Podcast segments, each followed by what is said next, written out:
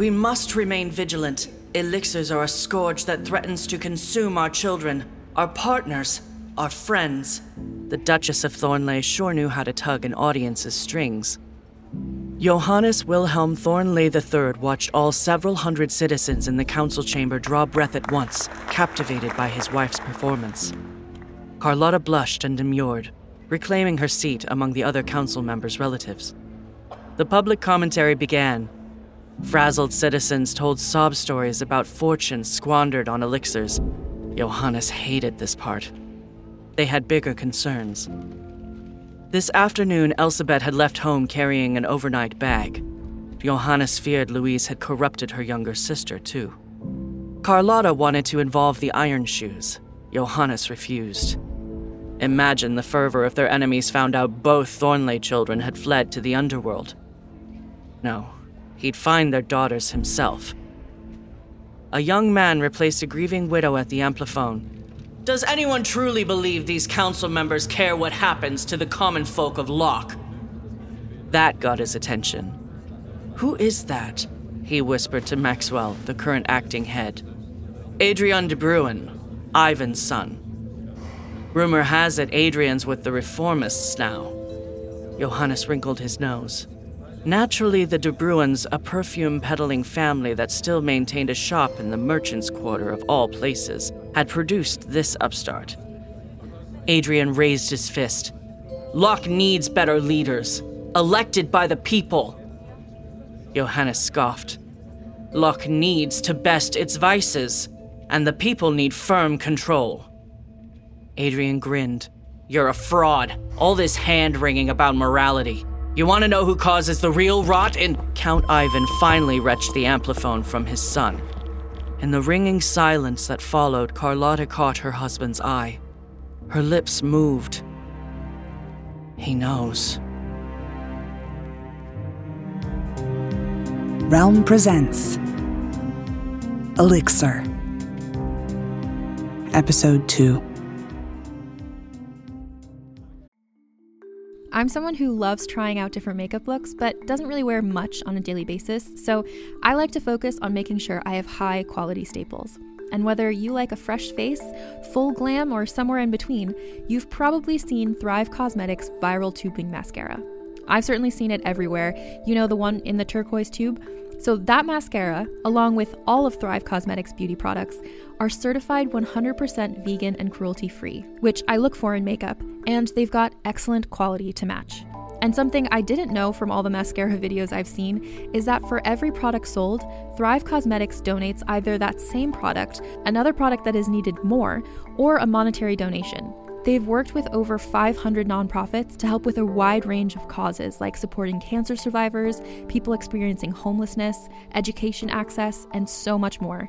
Knowing that makes me feel even better about using their products. And I do enjoy using them. Like I said, I like having high quality staples, and so my favorites are products that are multi purpose, like the Brilliant Eye Brightener. It comes in a bunch of colors, and I like using them as eyeliner, eyeshadow, and even highlighter. Thrive Causemetics is luxury beauty that gives back. Right now, you can get an exclusive 20% off your first order at thrivecausemetics.com slash thrive. That's Thrive Causemetics, C-A-U-S-E-M-E-T-I-C-S com slash thrive for 20% off your first order. Hey there. Ever wonder what happens to all those amazing screenplays that never make it to the big screen? Well, wonder no more. Welcome to Table Read Podcast, where we bring those undiscovered gems to life. Picture this talented actors giving incredible performances with the occasional laugh or blooper thrown in, produced by award winning pros. From drama to comedy, TV pilots to feature films, there's something for everyone. And guess what? We release new episodes every week, so don't forget to hit that subscribe button. Table Read Podcast, where great stories finally get their chance to shine.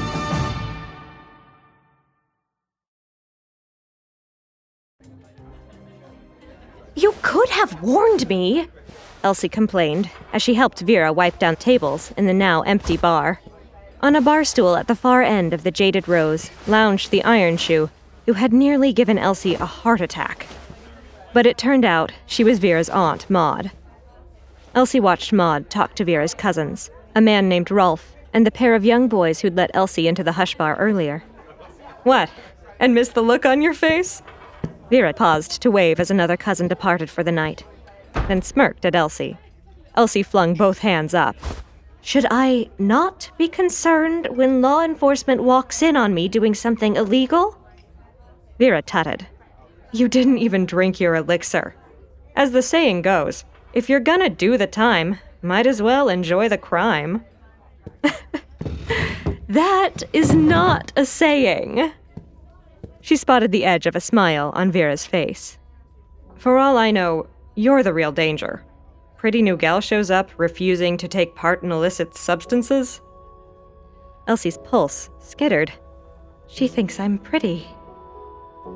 You've got to understand the risk I'd be taking if I let you stay. You could be anybody. Elsie swallowed. She was a terrible liar. But as a Thornley, there was no way she could admit her true identity to an apotheker, especially one she'd just met. Let me stay the night, and I'll tell you everything tomorrow. Deal? Vera's eyebrows rose. Are you bargaining? Gladly, if you'll accept my life story in lieu of coin. Elsie winked. Oh no, I'll be taking both, thank you very much. Elsie's eyes lit up. So that's a yes? A provisional yes. Before Vera could say any more, Elsie caught her hand and shook it enthusiastically. You won't regret it. I promise. The apothecary's body went rigid. She didn't move until Elsie released her. Blood rushed to Elsie's face. Sorry. Her palm tingled where she held Vera's. We don't have any actual bedrooms free, but I'll have Art set up a cot in storage. I'm sure it's grand. Elsie had one night to learn to lie with a straight face. What have I gotten myself into?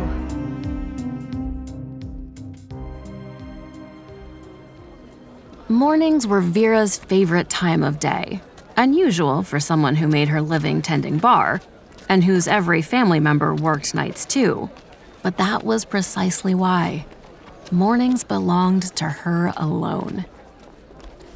At this hour, the dockside population was completely different from the party hungry evening crowd.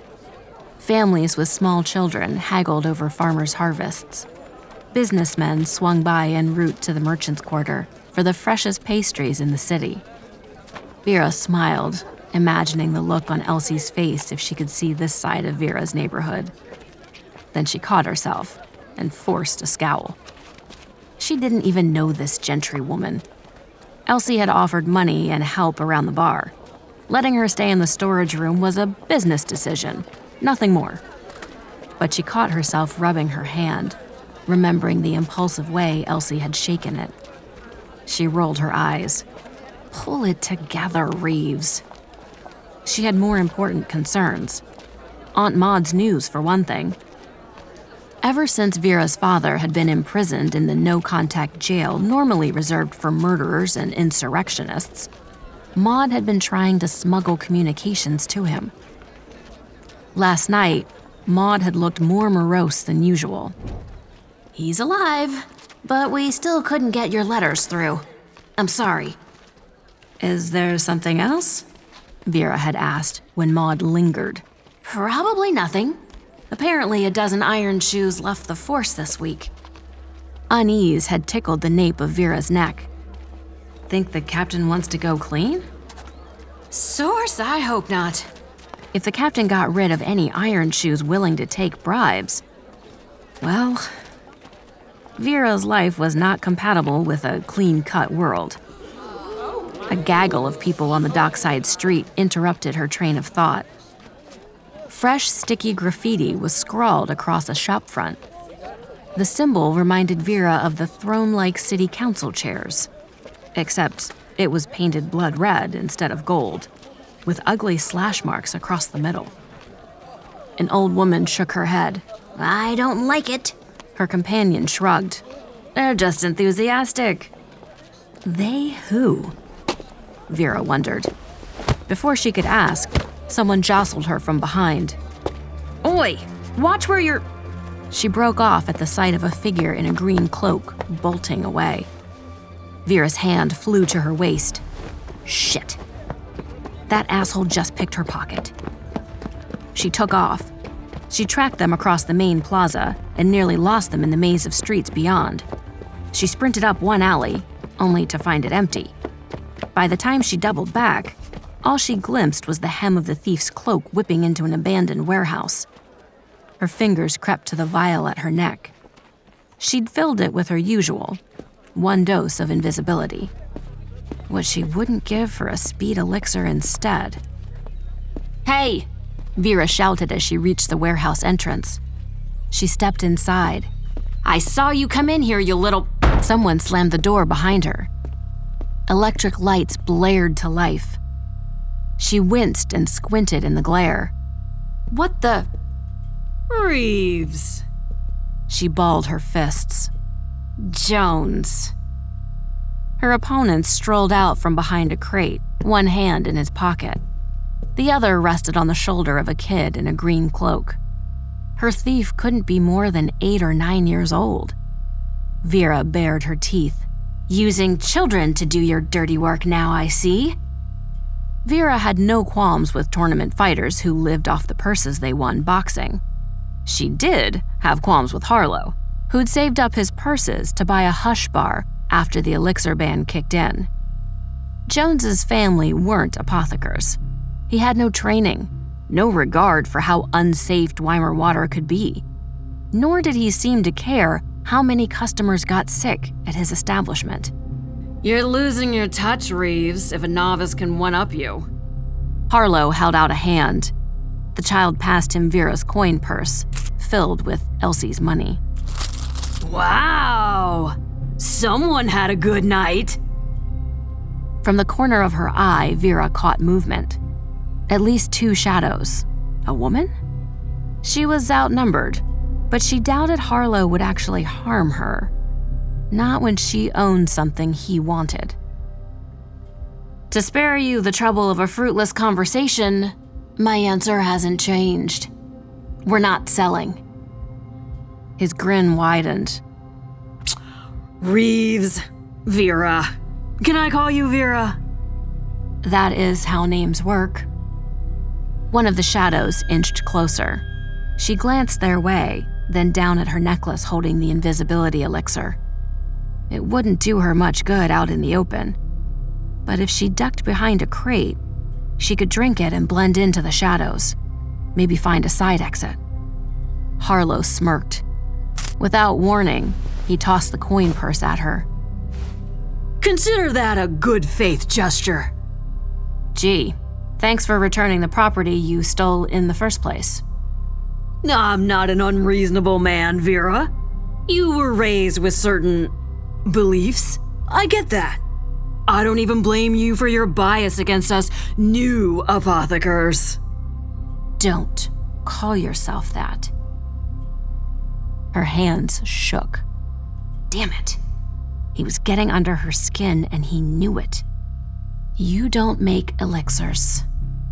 She suspected he added something to his formulas, made them addictive to ensure repeat business. Vera also thought about Elsie, her missing sister. What you serve is pure poison, she spat. Harlow smirked. And yet, I'm the one whose clubs are packed every night. You say I'm not a proper apotheker. Maybe not. But I am an entrepreneur. With my business acumen and your apothecary skills combined, we'd rule this city. And there it was. The real reason he hadn't touched her yet. She smiled, all teeth.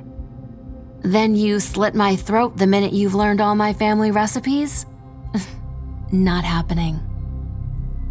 Do you truly think that low of me? Vera grabbed the vial around her neck. It was a bluff, but he didn't know what type of elixir it contained. I have been doing this since long before you traded boxing gloves for home brewing, Harlow. This is my world, and with or without me, Reeves will be running it long after you're rotting in the ground. His attention lingered on the vial. When he didn't reply, She turned on her heel and strode toward the exit. If you'll excuse me, we've both wasted quite enough of the day. When the time comes, remember this. I tried to resolve our differences politely. She shouldered open the door. Trust me, I won't forget.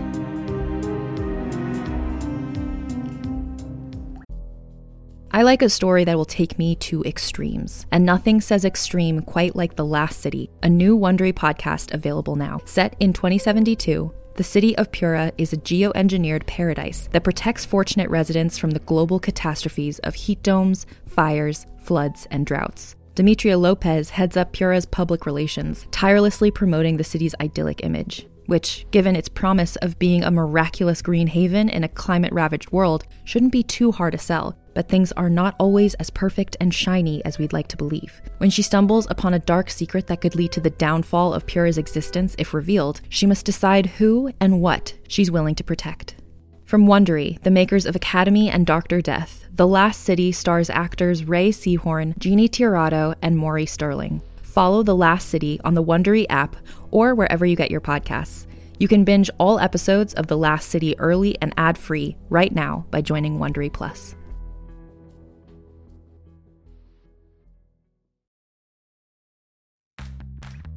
You can shop from anywhere doing pretty much anything. You might shop while working, eating, or even listening to this podcast. And however you shop, we all know and love the thrill of the hunt. But do you also know how to get the thrill of the best deals? Because Rakuten shoppers do. With Rakuten, they get the deals they love with the most savings and cash back. And you can get it too. Start getting cash back at your favorite stores like Sephora, Nike, and even Expedia if you're looking to get some travel in. And getting cash back doesn't mean you have to miss out on sales because those can just be stacked right on top. It's easy to use and based on a simple idea. Stores pay Rakuten for sending them shoppers, and Rakuten shares the money with you as cash back through PayPal or check. Download the free Rakuten app and never miss a deal. Or go to Rakuten.com to start getting the most bang for your buck. That's R A K U T E N.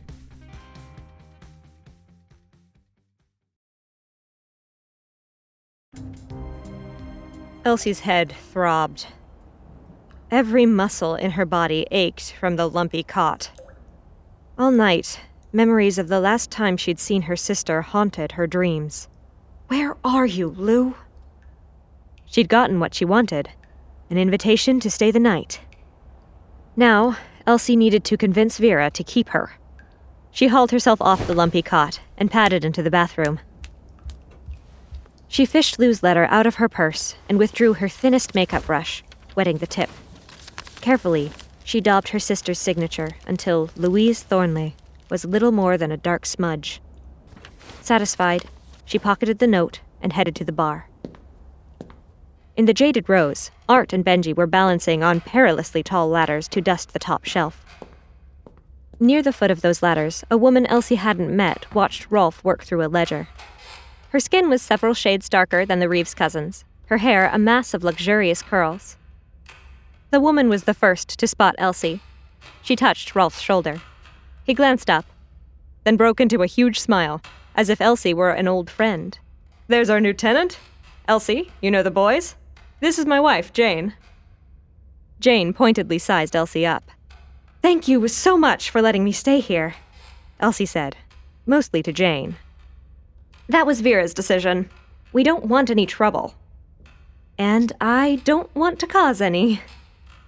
Jane just side eyed her husband and strode away. Elsie noticed the swell at her waistline.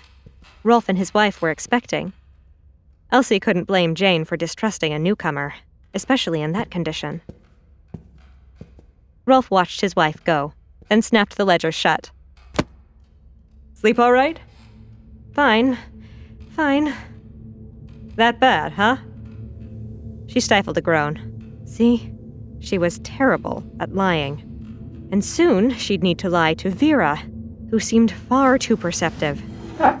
Elsie dropped onto a stool beside Rolf. How long has Vera run this place? Ever since Thornley imprisoned her father. The, the Thornley, you say? Rolf gave her a funny look. You know, the Duke of Thornley? Most prominent member of the council? Absurdly wealthy zealot responsible for the dam? No, I. I mean, of course I know him. Know of him, I should say.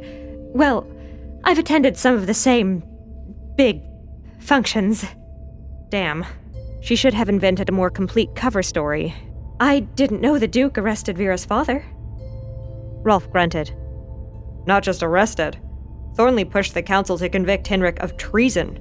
Claimed that perpetuating the dark magic of apothecary was tantamount to betraying the city. Thankfully, we don't execute prisoners anymore, but seditionists aren't allowed contact with the outside world. Vera hasn't spoken to her father in five years. No wonder Vera distrusts Gentry. Elsie pushed the thought aside. She was not her father, or her mother, for that matter, who'd had a great deal more to do with the elixir ban than people gave Carlotta credit for. Perhaps her parents had made some mistakes in the beginning, but they'd done it because they wanted to protect Locke. Elsie could understand the reasoning, even though her heart ached for Vera. There must be a better way. Like Vera said last night, a, a gray area. Maybe when she got home, Elsie could talk to her parents about lightening the severity of convictions for apothecars. Rolf glanced at her again, and she realized she'd fallen silent for too long. It just. It sounds terrible. Being torn away from your family. I, I think about my little one. Baby's not even born yet, and I can't imagine what it would feel like not to see them grow up. He peered over his shoulder in the direction Jane had gone. He opened his mouth to add something when the staff door crashed open. Vera stormed through it. Even furious, the sight of her made Elsie's pulse hitch. It was like watching a storm about to break over the mountains. That bastard! Vera snarled. Rolf rose from his seat. You're going to have to be a little more specific. Harlow. He cornered me at the market. Threatened to. Belatedly, Vera's gaze landed on Elsie. Her mouth snapped shut. Need us to fight him, Vera? Art swung off his ladder and brandished a scrawny bicep. We've been practicing. Shut up, you dolt. Benji jumped down from his own perch to shove his brother. Vera shut her eyes, as though praying for patience. Out, you two. Ah, Art groaned. But I didn't. Benji fell silent when Vera pointed at him. They waited for the boys to exit. Up close, Elsie noted the tautness in the other woman's neck, the quiver in her lips. A beat too late, Elsie realized she was staring at those lips. She dragged her eyes up to Vera's. Someone threatened you? Are you all right? I'm fine. Vera ran a hand through her bob. A long look passed between her and Rolf, the kind of look Elsie was used to trading with Lou. I can leave if you two need to talk. No. Stay. You owe me a story. What, now? Elsie half laughed. Vera didn't. Rolf, on the other hand, took sudden interest in the stage. Did Pauline leave that piano cover up again? He trudged away, muttering under his breath. Elsie tugged her stool closer to Vera's. Here goes nothing. She reached for the letter in her pocket, unfolded and spread it on the bar. All right, so I told you my sister's in trouble. Vera bent over the page. What am I looking at? This is the note Lou left before she disappeared. Dearest Elsie, You may have noticed my unusual behavior of late. I apologize for any distress I might have caused to you or to our parents. The situation is, I have fallen in love. I am leaving home to stay with him. For how long and where, I cannot say. Rest assured, I count the days until we see each other again, darling sister. Warmest regards. Followed by the blotched signature. Elsie studied Vera's profile while she read. Vera set the letter down. I don't get it. I thought you said she was in trouble. She is. Everything about this is wrong. Lou has never written this formally in her life, much less to me. It's her handwriting. But the words themselves. Love makes people act strange. It's not that. Elsie paused. How can I explain Lou? I. Time for the real test. She knew what she needed to do weave truth into her new identity. The first time I went to a big gentry ball, I mean, with some of the really wealthy families, I was so overwhelmed. Don't get me wrong, my family aren't poorly or anything, but my mother always reminded us that we could lose everything as easily as. Truth. Immense Thornley wealth aside, Mama never forgot her past. She'd come from a struggling silk merchant family. At the ball, I had a panic attack in the bathroom. I just kept thinking about all the ways I could mess up, do or say the wrong thing. There was so much pressure. Rich girl problems, I know, but I was only 10. Anyway, Lou found me and she said, create an alternate identity. Don't know why, but I named mine Jake. Maybe I wanted to channel a male sized ego. Vera cracked a smile. It was probably an apothecary trick, but she seemed so easy to talk to. All the more reason Elsie needed to be careful.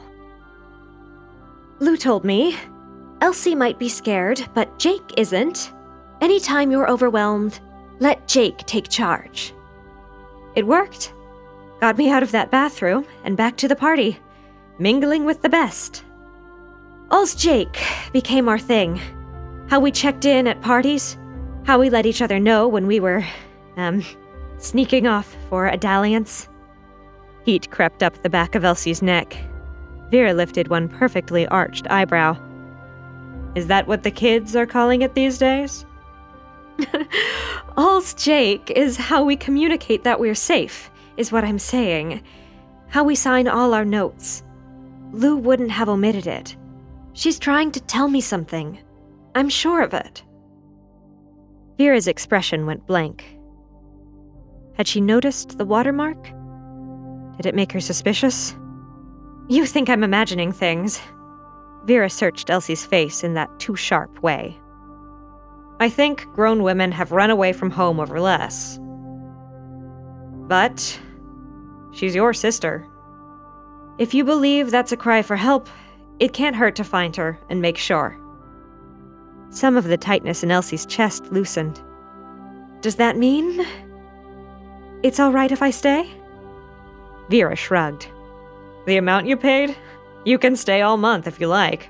Careful, or I just might. And thank you. The moment her nerves faded, a rush of guilt replaced them. Vera was only letting her stay because she didn't know the full truth. Who Elsie was. Besides, you did offer to help out. Who am I to turn down an extra pair of hands? Doors open at nine. Speaking of help, I know a little something about what attracts us gentry princesses, if you'd like some pointers. Vera tilted her head. Telling me how to run a hush bar, Miss Anti Elixir? Elsie batted her eyes. All right. If you've got ideas, let's hear them. But only because I could use a laugh. Elsie took a deep breath. I'll find you, Lou. I promise. Then she followed Vera, ready to get to work.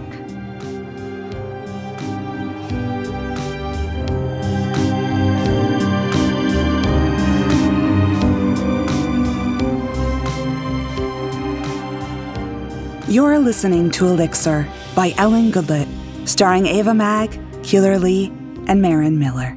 Produced by Realm, your portal to another world. Realm, listen away.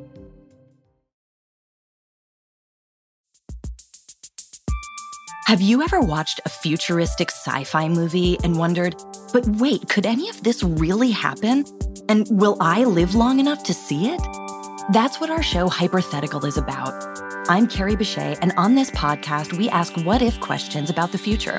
Like, what if we could read minds? What if the world's digital data was erased all at once? What would happen if the Yellowstone supervolcano erupted? Then we explore that question two ways through speculative science fiction and through dialogue with brilliant scientists. The result is a genre bending narrative that's interwoven with real facts provided by literal geniuses.